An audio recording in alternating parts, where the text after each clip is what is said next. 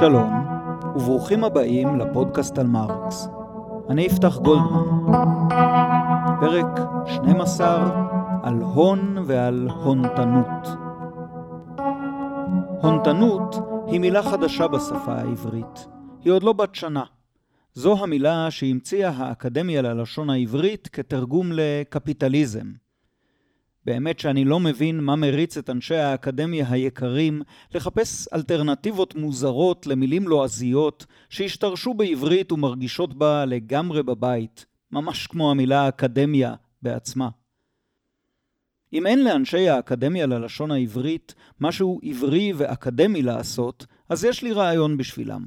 שישקיעו את מרצם ואת תקציבם הצנוע לעידוד כתיבה אקדמית בשפה העברית. זה אפילו לא רעיון שלי. קראתי אותו פעם במאמר של הבלשן הססגוני עוזי אורנן, חבר האקדמיה. בחודש יוני האחרון, ממש באותם ימים שבהם נולדה המילה העברית החדשה הונתנות, ציין אורנן את יום הולדתו התשעים ותשעה, ואני מאחל לו אושר וברכה גם ב-21 השנים הבאות. השפה העברית חשובה, והפצת דעת בשפה העברית היא דבר חשוב מאוד, והאקדמיה ללשון העברית צריכה לעמוד בחזית המאבק על כבודה של העברית. אבל אין משקמים את כבודה של העברית על ידי המצאת מילים לא נחוצות. אם הם ממש חייבים להמציא מילים שם באקדמיה, אז שימציאו ויפרסמו ברבים כינויי גנאי מצחיקים לפרופסורים שיושבים בוועדות הקידום של האוניברסיטאות, דנים בתיקי קידום ומתעלמים לחלוטין, לחלוטין, מכל מאמר או ספר שהמועמד כתב בשפה העברית. הנה אקדמיה יקרה ללשון העברית, חזית מלחמה שאותה ראוי שתנהלי. תני קונטרה להתבטלות, להתרפסות ולזילות של השפה העברית באקדמיה. את יודעת מה? אולי תעניקי מלגות עידוד לספרי עיון בעברית. ספרים שידברו על קפיטליזם ולא על הונתנות, אבל ידברו על קפיטליזם בעברית. ואם אני ממש מתפרע כאן, למה לעודד רק כתיבת ספרים? אולי אפשר גם לתמוך בהפקת פודקאסטים, אה, כלומר, בהפקת הסכתים. אבל אחרי כל זה צריך להודות, יצא להם הפעם נחמד עם ההונתנות הזאת, כעברות של קפיטליזם. גם אירוני, גם שובב, וגם עומד בכל דרישות הדקדוק השמי המערבי. למרות זאת, אני אמשיך ברשותכם להגיד קפיטליזם. התרגלתי. איפה הייתם בשנת 1991, כשרק התחלתי ללמוד מרקס? כאמור, עד לחודש יוני האחרון לא הייתה לנו מילה עברית לקפיטליזם. אבל המילה העברית לקפיטל היא דווקא ותיקה מאוד, נוחה ומוצלחת. כאן אין שום סיבה לעבור ללועזית. בהחלט אפשר להשתמש במילה הון. והמילה הזאת, הון, תעמוד במרכז הפרק הנוכחי של הפודקאסט על מרקס. בעצם, הדיון שלנו כבר בפרק הקודם סבב סביב שלושה מושגים שהם קרובים זה לזה בהגותו של מרקס. המושג הון הוא הרביעי בחבורה.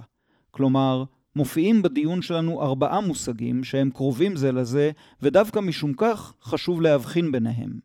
המושגים הללו הם ניצול, גריפת הערך העודף, רווח, וכעת גם הון. בפרקים הקודמים ראינו שבתנאיו של אופן הייצור הקפיטליסטי, הפועלים מוכרים או משכירים את כוח עבודתם למעסיק. לכך קראנו עבודה מנוכרת. עוד ראינו שהמעסיק גורף לכיסו את עודף הערך שיוצר את עבודתם של הפועלים. המחיר שהמעסיק שילם על כוח העבודה היה X, והערך הסחורתי של המוצרים שהפיק המעסיק מעבודת פועליו הוא X פלוס דלתא. והדלתא הזאת היא עודף הערך. לדבר הזה קוראים בדרך כלל ניצול בשפה הסוציאליסטית, אבל כדי להימנע או לפחות להשעות את השיפוט המוסרי הנלווה בדרך כלל למילה ניצול, הצעתי לדבוק בקטגוריה הכלכלית הניטרלית לכאורה של גריפת הערך העודף. כאן אני מבקש לעצור לרגע ולסמן את גבולותיה של שאלה שאולי כבר עלתה במחשבתכם. אם הפועלים גוזרים על עצמם במעשה המכירה של כוח עבודתם, שעבודתם בשירות המעסיק תעמוד בסימנם של הניכור והניצול, זו כנראה עסקה לא מאוד מוצלחת. הנה כך מתאר מרקס את תוצאות העסקה הזאת באחד הקטעים היותר פיוטיים של הקפיטל, וכרגיל בהשמטות מסוימות. אם שאנו פורשים מתחום זה של חליפי הסחורות, אותו תחום שאיש חופש המסחר ההדיוט שואב מתוכו דעות ומושגים ואף קנה מידה כדי לחרוץ משפטו על החברה של הקפיטל והעבודה בשכר, הרי דומה עלינו שכבר נשתנה במקצת קלסתר פניהם של אישי המחזה שלנו. בעל הממון לשעבר צועד בראש כקפיטליסט. בעקבותיו הולך בעל כוח העבודה כפועלו. האחד מהלך מזורז לעסקיו, ובת צחוק רבת חשיבות על פניו. השני, ביישן חרד, סרבן, משול לאדם שהוליך לשוק את אורו של עצמו, ועתה שוב אין הוא רואה לפניו ולא כלום, בלתי אם פשיטת אורו. סוף ציטוט. אם כך, מדוע הפועלים נכנסים לעסקה הזאת? מדוע הם מוכרים את אורם לפושט האורות, או בלשון המשל, מדוע הם מוכרים את כוח עבודתם לקפיטליסט? הרי הם אנשים חופשיים, והם נכנסים לעסקה כאנשים חופשיים, או כפי שמסביר מרקס רק כמה שורות קודם לכן, קונה ומוכר של סחורה, למשל של כוח עבודה, רק רצונם החופשי מביאם לידי כך. הם כורתים חוזה זה עם זה כאישים בני חורין, שווים בזכויותיהם לפי החוק. סוף ציטוט. כאמור, אנחנו מסתפקים כרגע בהצגתה של השאלה. את התשובה ניתן באחד הפרקים הבאים, ולמען האמת היא די מובנת מאליה. אבל בשלב זה עלינו לחזור אל ארבעת המושגים שאותם הזכרתי קודם לכן, ולהתחיל בהסבר ההבדל שבין גריפת הערך העודף לבין רווח או רווח כספי. אז קודם כל חשוב להדגיש, המצב שבו מישהו שאינו העובד גורף אליו את עודף הערך שמייצר את עבודתו של העובד, זה ממש לא מצב חדש או מיוחד לקפיטליזם. גריפת הערך העודף הייתה איתנו לאורך חמשת אלפים השנים האחרונות, וייתכן שעוד קודם. בואו נחשוב לדוגמה על שולגי מלך אור. שולגי חי לפני המון שנים, בערך לפני 4,100 שנה. ובכל זאת, הוא לא יכול לטעון שהוא המציא את השיטה. הוא רק יישם את מה שהומצא דורות לפניו. אני נטפל דווקא אליו, בעיקר בגלל שיש לו שם חמוד שמזכיר דגני בוקר, שולגי. וגם בגלל שבעולמם של מלכים עריצים ונצלניים, הוא הצליח בכל זאת להשאיר חותם כמלך עריץ ונצלני במיוחד. שולגי שלנו מלך על שטח חקלאי פורה בדרום מסופוטמיה ובדרום מערב פרס. הוא שלט באמצעות בירוקרטיה מקצועית של פקידים, צבא מקצועי, וכמובן כהנים ואנשי דת. בעירו אור ובערי המחוז של הממלכה עמדו מכלאות גדולות, שאליהן הביאו האיכרים צאן ובקר לכלכלת המלך ואנשיו. והיו שם גם מחסנים רחבי ידיים לצבור בהם תבואת דגן, שעורה וחיטה, ותוצרת חקלאית אחרת. האוכלוסייה כולה הייתה משועבדת למלך בדרגה כלשהי או במובן כלשהו של שעבוד, וכל אלה שעבדו, עבדו קשה כדי להאכיל את אלה שלא עבדו, המלך ואנשי חצרו, הפקידים למיניהם, אנשי הצבא והכהנים. אבל שולגי לא יכול היה לגרוף אל ארמונותיו את כל מה שייצרו בני עמו, משום שפירוש הדבר היה להרעיב למוות את העובדים, ובמקרה כזה היו הוא ובני חסותו הבאים בתור למות ברעב. הוא יכול היה לגרוף מן האיכרים המשועבדים רק את העודפים, את עודף התוצר שייצרו, אשר לא היה חיוני לשם קיומם וחידוש כוח עבודתם. בעולמו הקדום של שולגי, בלי מדע מודרני, טכנולוגיה ותיעוש, אפשר היה להפיק מעבודת השדה, המרעה והמטע מעט מאוד עודף, והדרך היחידה להגיע לכמויות משמעותיות של מוצרי צריכה במחסנים ובמכלאות של השליט, הייתה לשעבד הרבה מאוד אנשים, לשעבד את כל מי שרק אפשר, ולגרוף מהמוני המשועבדים הללו את מעט העודף שייצרו. נרוץ על פני יבשות ומאות, ונגיע לאירופה של ימי הביניים. מאות שנים לפני המהפכה הצרפתית והמהפכה התעשייתית. נתבונן למשל על מקרהו של ברנר הרביעי רוזן ארמניאק שבדרום צרפת. לרוזן יש אדמות, ואת האדמות הללו מאבדים האיכרים הצמיתים. האיכרים אוכלים את פירות עבודתם ואדמתם. זהו ייצור מוכוון צריכה. היצרנים הישירים, העיקרים, מייצרים בעיקר את מה שהם צורכים, וצורכים את מה שהם מייצרים. אם לפעמים מופיע עודף קטן, כמו למשל חזירה שהמליטה יותר גורים מן הדרוש, יכול העיקר למכור את העודף, החזירונים המיותרים, ביום השוק בעיר המחוז. אבל מה לגבי ברנר עצמו, אשתו, פילגשיו, זמרי החצר שלו ואביריו? ברור שהם לא עובדים בשדה, אז מה הם אוכלים? ובכן, כל אחד מן העיקרים של ברנר מחויב לעבוד מכסה מסוימת של ימי עבודה באדמתו הפרטית של האדון, נניח יום בשבוע או שלושה ימים בחודש. כלומר, לברנר יש אדמות השייכות לו ועיקרים השייכים לו. חלק מן האדמות של ברנר מניבות את התוצרת שאותה אוכלים העיקרים של ברנר. אדמות אחרות מניבות את התוצרת שאותה אוכל ברנר עצמו עם חבריו ליין, למשתה, למלחמה ולציד. כאן אפשר לראות בעין ממש כיצד נגרף עודף הערך. העיקר הצמית עובד נניח 25 ימים בחודש כדי לייצר את מזונו שלו, ושלושה ימים בחודש כדי לייצר את מזונו של אדונו. אנחנו מניחים שהעיקר לא עובד בימי ראשון. בימי ראשון הוא מתפלל בכנסייה לישועת נשמתו. כלומר עודף התוצר שגורף הרוזן ברנר הוא 3 חלקי 28, שזה קצת יותר מ-10%. זה לא הרבה, אבל אם נזכור שלברנר רוזן ארמניאק יש המון אדמות והמון עיקרים, נראה שהוא מצליח בכל זאת למלא את מחסניו ולהאכיל את משפחתו ואת אנשי חצרו. ברור שהתוצרת שגידלו עיקריו של ברנר בימים שבהם עבדו עבורו היא עודף תוצר, שכן הם לא אכלו את התוצרת הזאת ובכל זאת נשארו בחיים.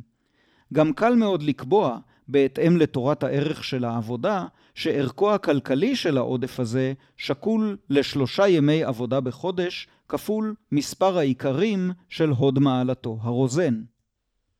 אגב, אולי שאלתם את עצמכם, האם הרוזן ברנר הרביעי מארמניאק נהנה לשתות את הברנדי המפורסם הקרוי על שם המחוז שלו? קשה להשיב בוודאות, אבל נראה שהתשובה היא שלילית.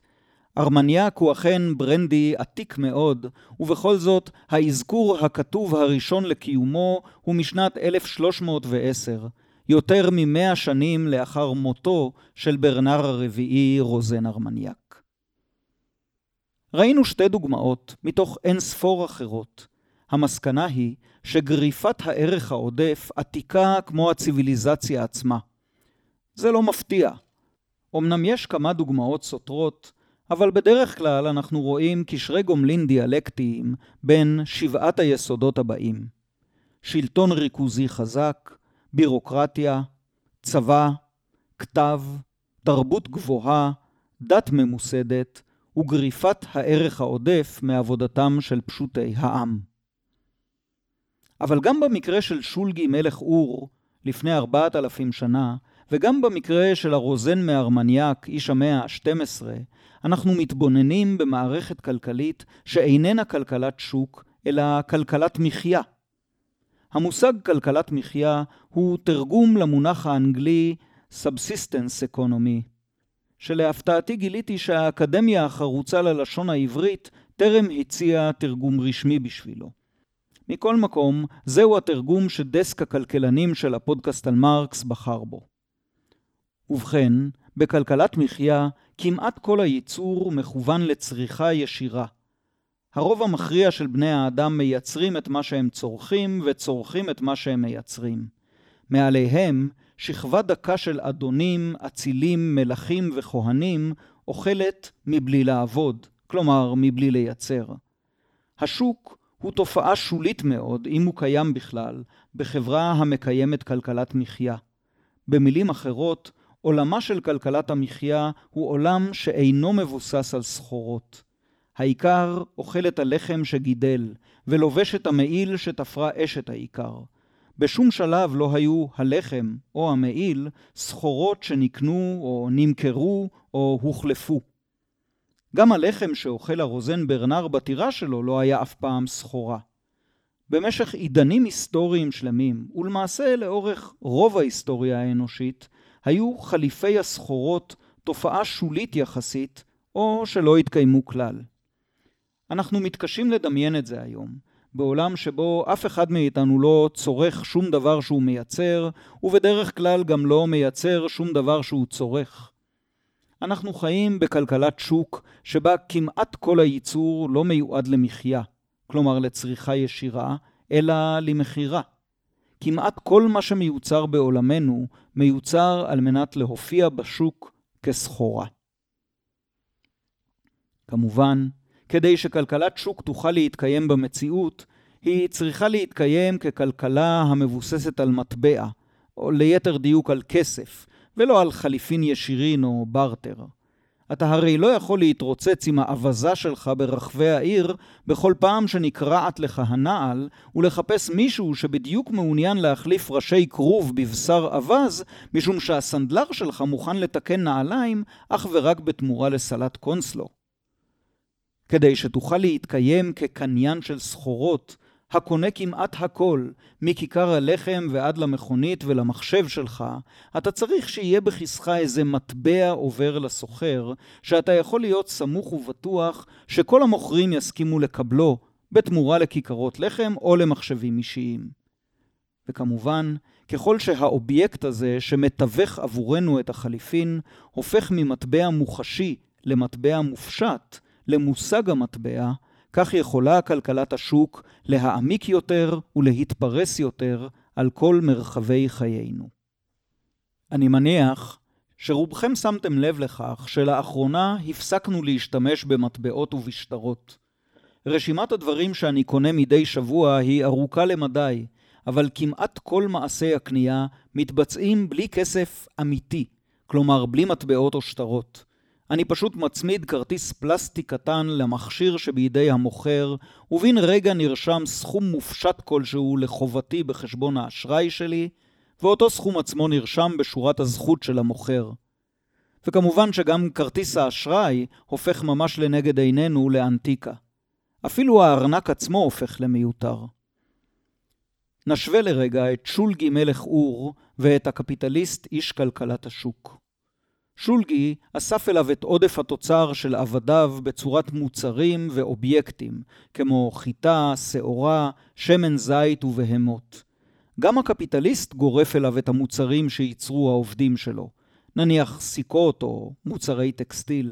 אבל כמעט מיד הוא הופך את המוצרים הללו לסחורות ומוכר אותן בכסף. אמנסיו אורטגה, הבעלים של זרה, הרי לא יוכל לצרוך בעצמו אפילו חלק זעיר מכמות הבגדים שמייצרת חברת זרה, גם אם ילביש בהם את כל צאצאיו, קרוביו, ידידיו ושותפיו העסקיים.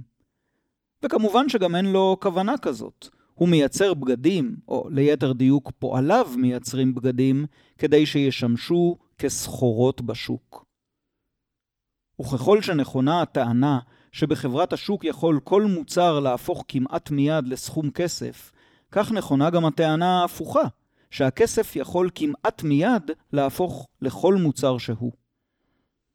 נסכם את השלב הזה בדיון שלנו ונאמר כך: בכלכלת השוק, המבוססת על קנייה ומכירה של סחורות בכסף, מופיע עודף התוצר כערך כספי, וגריפתו של עודף התוצר מופיעה כרווח כספי.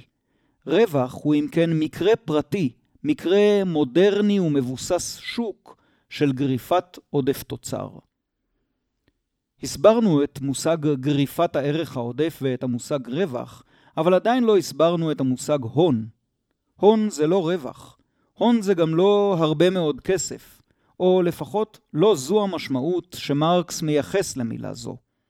על פי מרקס, הערך הכספי הוא רק צורת המדידה של ההון, אבל מהותו של ההון היא אחרת, והיא קשורה לאמצעי הייצור. כדי להסביר זאת, נתבונן לרגע בחיבור מוקדם יחסית של מרקס, החיבור עבודה שכירה והון, שהוא פחות פילוסופי מכתבי היד הכלכליים פילוסופיים, ופחות יורד לפרטי פרטים מן הקפיטל.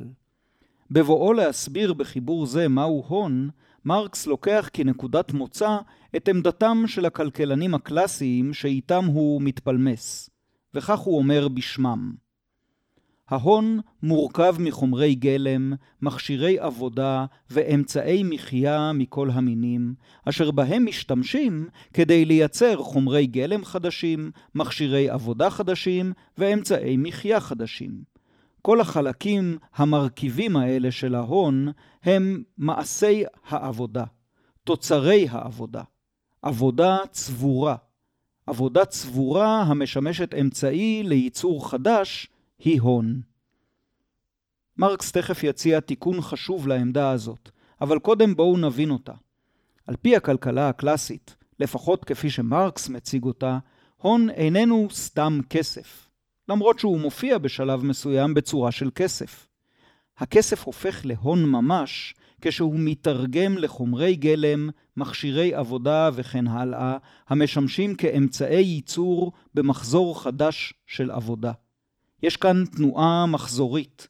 כסף הופך לאמצעי ייצור, שבהם מייצרים סחורות, שאותן מוכרים תמורת כסף שבו קונים אמצעי ייצור חדשים, כדי ליצור סחורות חדשות ולמכור אותן תמורת כסף, וחוזר חלילה. מכאן אנחנו מבינים מדוע יכול ההון במובנו המדויק להופיע רק בחברה שבה נהוגה כלכלת שוק מקיפה. כלומר שמרבית הייצור היא ייצור לצורכי מכירה ולא לצריכה עצמית. והכסף, כסימן מוסכם לחליפין, כבר רכש לעצמו את התכונה החברתית שבה הוא יכול להתגלגל בקלות במגוון גדול מאוד של סוגי סחורות. נחשוב שוב לדוגמה על מפעל הסיכות של אדם סמית. בעל המפעל מוכר בשוק את הסיכות שייצרו הפועלים שלו ומקבל תמורתן כסף. עכשיו, כדי שהכסף הזה יהפוך להון, הוא צריך להפוך לאמצעי ייצור חדשים במפעל הסיכות, לעוד מטרים של תיל כחומר גלם, לחומר דלק נוסף עבור המכונות, אולי למכונות חדשות שיחליפו את אלה שהתבלו, ולתשלום עבור כוח עבודה נוסף, כלומר שכר. ואחרי שהכסף של בעל המפעל הפך לכל הדברים האלה, הופכים כל הדברים האלה במפעל הסיכות לכמות חדשה של סיכות. וכמות הסיכות החדשה שוב נלקחת אל השוק ונמכרת שם בתמורה לכסף, וחוזר חלילה. אז כל הון מופיע לפחות בשלב מסוים ככסף, אבל לא כל כסף חייב להפוך להון. אם זכיתי בעשרה מיליון שקלים בפיס, ואני מנצל את הזכייה לקניית בית נופש בריביירה, אני אולי אדם עשיר, אבל לא הפכתי לכך לבעל הון. ממש כשם שברנר הרביעי בארמניאק לא היה בעל הון. הוא לא העלה על דעתו להשקיע את הערך העודף שגרף מעבודתם של הצמיתים לשם הגדלת רווחיו בעתיד. וגם לו היה מעלה זאת על דעתו, לא היה לו כיצד לממש את הרעיון. ואם הבנו את זה, אפשר לעבור ולהציג את התיקון של מרקס לרעיון הזה. וכך הוא כותב בהמשך הדברים בחיבור עבודה שכירה והון. ורק מילת הבהרה, אני עושה כאן הרבה עבודת עריכה של גזור והדבק של הטקסט של מרקס, כדי להשאיר רק את הדברים החשובים להסבר. ובכן, הנה מרקס. קישור מכני לכותנה הוא מכונה לתביעת כותנה. רק ביחסים מסוימים הוא נעשה להון. כשהוא תלוש מן היחסים הללו, אין הוא בחזקת הון. גם ההון הוא יחס ייצור חברתי, הרי הוא יחס ייצור בורגני, יחס ייצור של החברה הבורגנית. כיצד אפוא נעשה סכום של סחורות של ערכי חליפין להון? מתוך שהוא מתקיים ומתרבה ככוח חברתי עצמאי, היינו ככוח של חלק מן החברה, על ידי החליפין בכוח העבודה הבלתי אמצעי, החי. שלטונה של העבודה הצבורה, שכבר עברה, שנתגשמה בחפצים, על העבודה הבלתי אמצעית החיה, רק הוא לבדו עושה את העבודה הצבורה להון. ההון, כל עיקרו אינו בכך שהעבודה הצבורה משמשת לעבודה החיה אמצעי לייצור מחדש. כל עיקרו הוא בכך שהעבודה החיה משמשת לה לעבודה הצבורה אמצעי לקיים ולהרבות את ערך החליפין שלה. סוף ציטוט. מרקס אומר לנו כאן שני דברים חשובים. ראשית הוא אומר לנו שההון הוא יחס חברתי, יחס בין בני אדם. אמצעי ייצור כשלעצמם אינם הון, הם הופכים להון רק במציאות חברתית מסוימת. היחסים החברתיים שבהם מופיע ההון הם יחסים של שליטה ושל ניצול. שנית, לקראת סוף הקטע, מרקס מציג בפנינו שני מונחים חדשים, עבודה חיה ועבודה צבורה. העבודה החיה היא תהליך העבודה הממשי, המעצב את הטבע, חומר הגלם וכדומה, לצורה של מוצר בעל ערך שימוש. כיסא, מסור, מטר בד, חולצה או כיכר לחם. העבודה הצבורה מכונסת במוצרים עצמם שתהליך עיבודם מסתיים. היא הכיסא, המסור, הבד, החולצה או כיכר הלחם, שהן לכאורה חתיכות של טבע שספגו אל תוכן עבודת אדם והתעצבו למוצרים. ובכן, בכל אופן ייצור שהוא, הופכת העבודה החיה לעבודה צבורה, והעבודה הצבורה כמוצרי צריכה, כלים וחומרי גלם, מספקת את האמצעים לעבודה חיה חדשה. זה היה נכון כבר בזמנו של שולגי מלך אור. העבודה החיה של האיכרים התגלמה בעבודה צבורה כשקים של זרעי דגן או כיכרות לחם. זרעי הדגן האלה בתורם שימשו כאמצעי למחזור חדש של עבודה חיה. חלק מהם נזרע בשדות, וחלק אחר הפך ללחם שאותו אכלו האיכרים וחידשו את כוחותיהם לשם עבודת הזריעה. אפילו נדמיין לעצמנו כפר אוטופי שהכל חיים בו בשיתוף מלא, יתקיימו היחסים הללו בין העבודה הצבורה לעבודה החיה. עבודתו של שמעון, חרש המתכת, תייצר את כף הבנאים שתשמש את לוי הבנאי בעבודתו, כשיבנה את תנור האפייה של ראובן האופה, שבעבודתו ייצר את כיכרות הלחם שיחדשו את כוחותיו של שמעון חרש המתכת, ויאפשרו לו שוב לעבוד וליצור כלי עבודה נוספים, וחוזר חלילה. אני מקווה שאתם לא מקבלים סחרחורת מכל התנועות הסיבוביות האלה. קשה להימנע מתחושת הסחרחורת הזאת כשקוראים את התיאורים של מרקס. לכן, אומר מרקס, העובדה שהעבודה הצבורה משמשת לה לעבודה החיה אמצעי לייצור חדש, אינה מאפיין מהותי של ההון דווקא.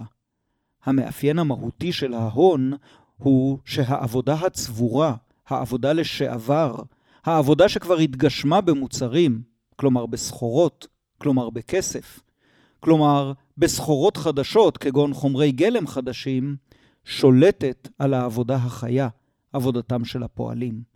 העבודה הצבורה מפעילה את העבודה החיה ומנצלת אותה כדי להרבות את ערך החליפין, או במילים אחרות, ליצור ערך עודף חדש ממחזור עבודה חדש. וכאן, בפעם הרביעית או החמישית, אין לי ברירה אלא לומר, וחוזר חלילה. נסכם את מה שלמדנו עד כה. ההון, על פי מרקס, איננו זהה עם עושר וגם לא עם אמצעי ייצור. הון הוא עושר הנוצר מגריפת הערך העודף של עבודת אדם, המתגלם כרווח כספי ממכירת תוצר העבודה, ואז, וזה העיקר, מושקע מחדש בתהליך הייצור על מנת ליצור מחזור חדש של עבודה, ייצור וגריפת ערך עודף. התנועה המעגלית הזאת איננה מעגל סגור. היא דומה יותר לכדור שלג המתגלגל במורד, כדור השלג של הרווח בתפקידו כהון יצרני הולך וגדל, הולך ומתעצם, ורותם אליו עוד ועוד כוח עבודה. אבל הגיעה העת להתקדם מן הדימויים המטאפוריים של ההון כעבודה צבורה, השולט כביכול על העבודה החיה, ולדבר במילים מפורשות על זהותם האמיתית, הממשית, של השולטים וזהותם של הנשלטים. בעולמו של מרקס, ממש כמו בסדרה של מודי בר-און, זיכרונו לברכה, הכל אנשים. וכל הביטויים המטאפוריים מתרגמים בסופו של דבר לאנשים ולפעילותם של אנשים. את מקומה של העבודה החיה המטאפורית או המופשטת תופס הפועל הקונקרטי, או בעצם צבא הפועלים הקונקרטיים הכפופים למרותו של ההון. וההון, הלא הוא העבודה הצבורה, מתממש ביחסי העבודה הקונקרטיים בדמותו של בעל ההון, כלומר, הקפיטליסט. אני מבקש לקרוא לכם את אחת הפסקאות האהובות עליי ביותר בקפיטל. כתמיד אנחנו צריכים להתמודד כאן לא רק עם הרעיונות הנפתלים של מרקס, אלא גם עם העברית היפה אך הארכאית של התרגום. אנסה להסביר ולתרגם לעברית מודרנית תוך כדי קריאה. אנסה להשתמש בהבדלים טונאליים כדי להמחיש מתי אני קורא את מרקס ומתי אני מפרש אותו. אני מקווה שזה יצליח. בכל אופן, אם אתם לא אה, נוהגים כרגע או שוטפים את הבית, פיתחו את הספר. אני קורא מתחתית עמוד 123 של הקפיטל. מחזור הסחורות הפשוט, ממכר לשם מקח, בעברית פשוטה מכירה לצורך קנייה, משמש אמצעי לתכלית שמחוץ לתחומי המחזור, אמצעי לרכישת ערכי שימוש, סיפוק צרכים. לדוגמה, ראובן האופה מכר את כיכר הלחם שאפה, קיבל תמורתה סכום כסף והשתמש בו כדי לקנות חלב מטוביה החלבן. ואילו מחזורו של הממון בחזקת הון הוא תכלית לעצמו, שכן שערוך הערך, כלומר הגדלת הערך, גריפת ערך עודף חדש, אינו קיים כלל וכלל אלא בתוך תנועה זו המתחדשת תמיד. מכאן תנועת ההון אין לה תכלה. בעל הממון, כנושא תנועה זו ביודעין, נעשה בעל הון, כלומר קפיטליסט. אישיותו, או מוטב שנאמר כיסו, משמשת אכסניה שממנה יוצא הממון ואליה הוא חוזר. התוכן האובייקטיבי של אותו מחזור, שערוך הערך, כלומר הגדלת הערך, הוא תכליתו הסובייקטיבית, המטרה האישית שלשמה פועל הקפיטליסט. ורק במידה שניכוס גדל והולך של העושר המופשט הוא הכוח הדוחף היחידי לפעולותיו, משמש הוא בתפקידו כבעל הון, או כהון בצורת אדם מחונן רצון והכרה. מכאן שאין לראות לעולם בערך השימוש, כלומר במוצרים שייצרו, את מטרתו הבלתי אמצעית של בעל ההון, ואף לא ברווח יחיד פלוני, אלא בתנועה בלתי פוסקת להרוויח ולהרוויח. סוף ציטוט. זוכרים את הדוגמה שנתתי בסוף הפרק הקודם של הפודקאסט על מרקס? שאלתי איך ייתכן שחברת ימאה היפנית מייצרת גם פסנתרים וגם אופנועים, שהם שני דברים שונים כל כך. התשובה היא שמנקודת ראותם של בעלי המניות בימאה, החברה לא מייצרת אופנועים וגם לא פסנתרים. היא מייצרת רווח. ורק כאמצעי להגדלה מתמדת של עצמו, מתגלה לעינינו ההון במלוא תפקודו ובמהותו השלמה. מכאן עובר מרקס להשוואה בין שני סוגים או טיפוסים של עשירים, בעל ההון וצובר האוצרות. על בעל ההון כבר דיברנו הרבה ואין צורך להציגו שוב. צובר האוצרות, לעומת זאת, הוא אותו קמצן עשיר כקורח, המשתדל כל הזמן להגדיל את כמות מטבעות הזהב השמורים במרתפו, או את שורת הזכות שבחשבון הבנק שלו. וכך אומר מרקס: יצר מוחלט זה להתעשרות, תאווה זו של רדיפה אחרי הערך, משותפים לבעל ההון ולצובר האוצרות גם יחד. אלא שצובר האוצר אינו אלא בעל הון מטורף, ואילו בעל ההון הוא צובר אוצרות רציונלי. הריבוי הבלתי פוסק של הערך, אותה מטרה שצובר האוצר שואף להשיגה, תוך שהוא רוצה להציל את הממון מפני המחזור, בעל ההון, שהוא פיקח מחברו, משיג מטרה זו אם שהוא מוסר את הממון ומזרימו תמיד מחדש לתוך המחזור. סוף ציטוט. צובר האוצרות נראה לנו מטורף גמור. במקום ליהנות מאושרו, הוא עסוק כל הזמן בהגדלת האוצר השמור במרתפו, משתדל כל הזמן להציל את המטבעות הבאים לידיו מן הגורל הנורא מכל, הפרידה ממנו. מרקס עצמו מצביע על כפל המשמעות של הביטוי האנגלי to save money, לחסוך כסף, אבל גם להציל כסף. לעומתו, נראה הקפיטליסט כהתגלמות הרציונליות והפרודוקטיביות. הוא מכלכל את צעדיו ביתר תבונה מצובר האוצרות. במקום לצבור את אוצרותיו במרתף, הוא משקיע אותם שוב ושוב בתהליך הייצור, משום שהוא יודע שזו הדרך הטובה ביותר להגדיל את האוצר שלו. לייצר ולמכור, לייצר עוד ולמכור עוד, לגרוף עוד ועוד ערך עודף מעבודת פועליו, וכך להגדיל את רווחיו. אבל אולי נצליח לנהל שיחה קצרה עם הקפיטליסט שלנו. נניח שתפסנו לרגע את תשומת ליבו של הבעלים של ימאה.